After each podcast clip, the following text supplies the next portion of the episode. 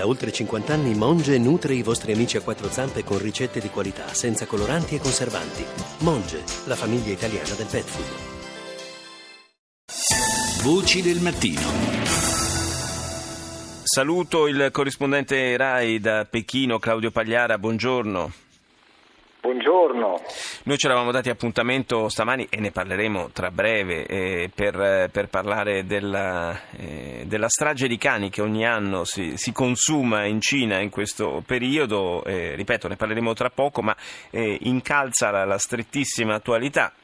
C'è stato questo eh, doppio lancio di, di missili, un doppio test missilistico da parte della Corea del Nord, con eh, naturalmente corollario di eh, proteste e preoccupazioni da parte di Seul e di Tokyo.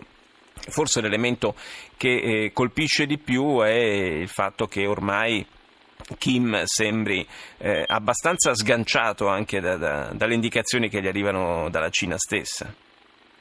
Sì, certamente eh, Kim Jong-un sta giocando una sua partita personale, convinto che la debolezza eh, della comunità internazionale, della risposta che la comunità internazionale può dare, gli consenta di continuare a sviluppare questo programma che è balistico, ma che, come ben sappiamo, è anche nucleare. C'è da dire che questi test oggi ne ha fatti due a distanza di poche ore l'uno dall'altro, di missili balistici inter- eh, a, a medio raggio. In realtà il primo è completamente fallito, perché pare abbia volato solo per pochi secondi. Il secondo ha percorso una distanza di quattrocento chilometri, che comunque è molto inferiore alla portata di tremilacinquecento.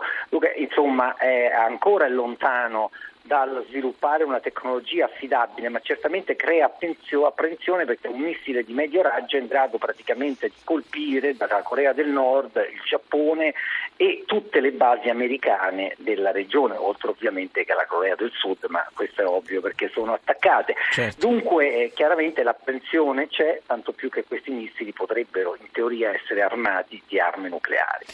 Naturalmente, visto che eh, uno dei motivi di maggiore preoccupazione è proprio quello dello sviluppo eh, del programma nucleare da parte di Pyongyang. Dunque, veniamo ora all'altro tema. Eh, Claudio, eh, c'è come, come tutti gli anni in questo periodo c'è una certa mobilitazione, eh, proteste in varie città del mondo contro questo massacro di cani che si ripete tutti gli anni in Cina, in particolare a Yulin. È una eh, sorta di, di tradizione, eh, ma eh, c'è qualche cosa che sta cambiando nella società cinese.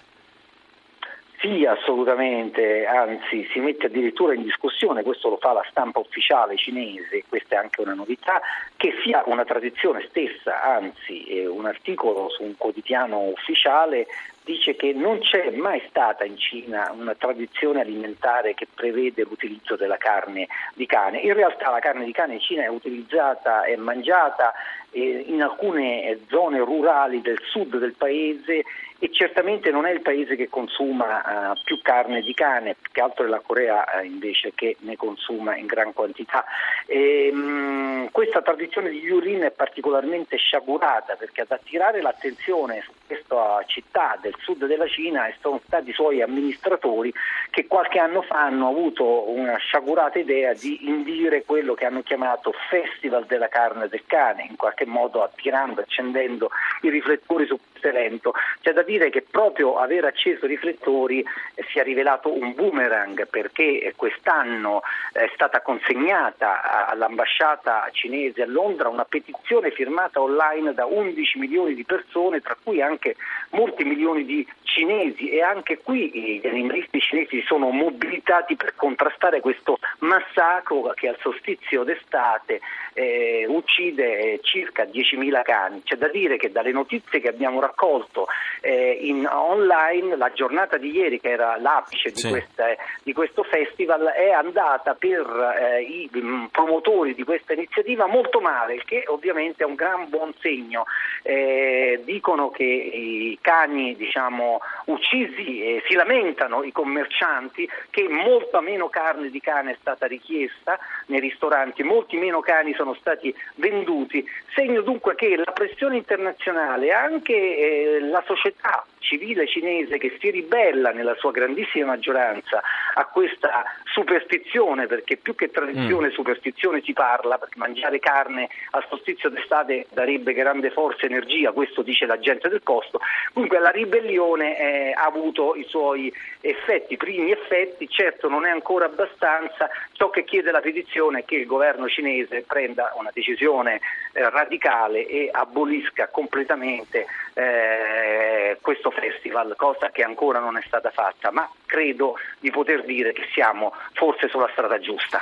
Beh, sono comunque segnali anche questi di modernizzazione della società cinese, il fatto che sia, si stia sviluppando, si sia sviluppata una eh, coscienza eh, anche animalista in questo senso. Grazie a Claudio Pagliara per essere stato con noi.